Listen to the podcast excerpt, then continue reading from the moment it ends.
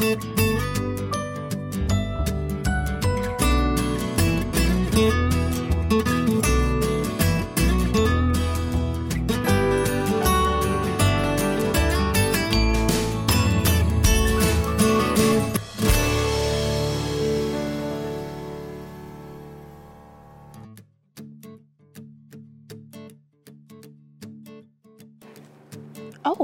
hello.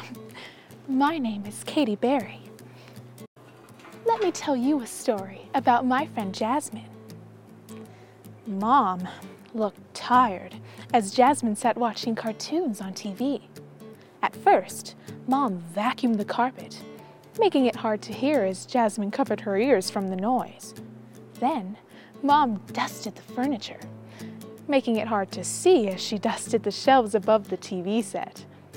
Then it was off to the kitchen to mop the floor and load the dishwasher. Finally, some peace and quiet in the TV room. Out of nowhere popped helpful honeysuckle.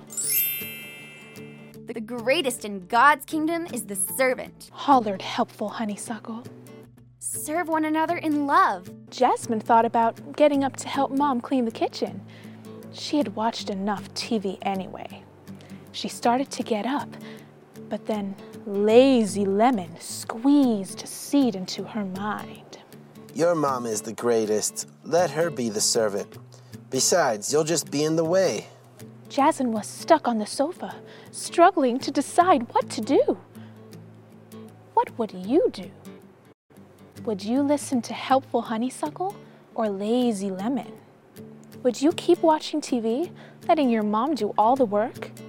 Or would you turn off the TV and go help your mom clean, knowing the greatest in God's kingdom is the servant? There's a story in the Bible of two disciples, James and John. They loved Jesus, and Jesus loved them. So, one day, they decided to ask a favor. When we get to heaven, can we sit next to you, Jesus, one on each side?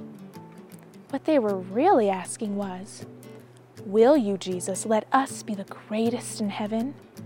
For the best place to sit would be next to Jesus.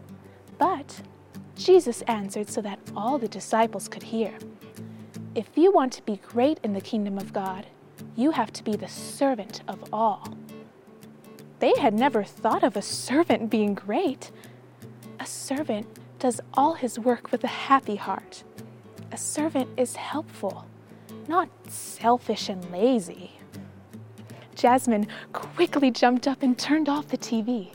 She ran to the kitchen and asked her mother if there was something she could do to help. She was willing to do what whatever her mom needed. That's what a servant would do. Whatever you need, Mom, Jasmine said repeatedly. Mom was very proud of her daughter. Good job, Mom would say as she finished each chore. Good job.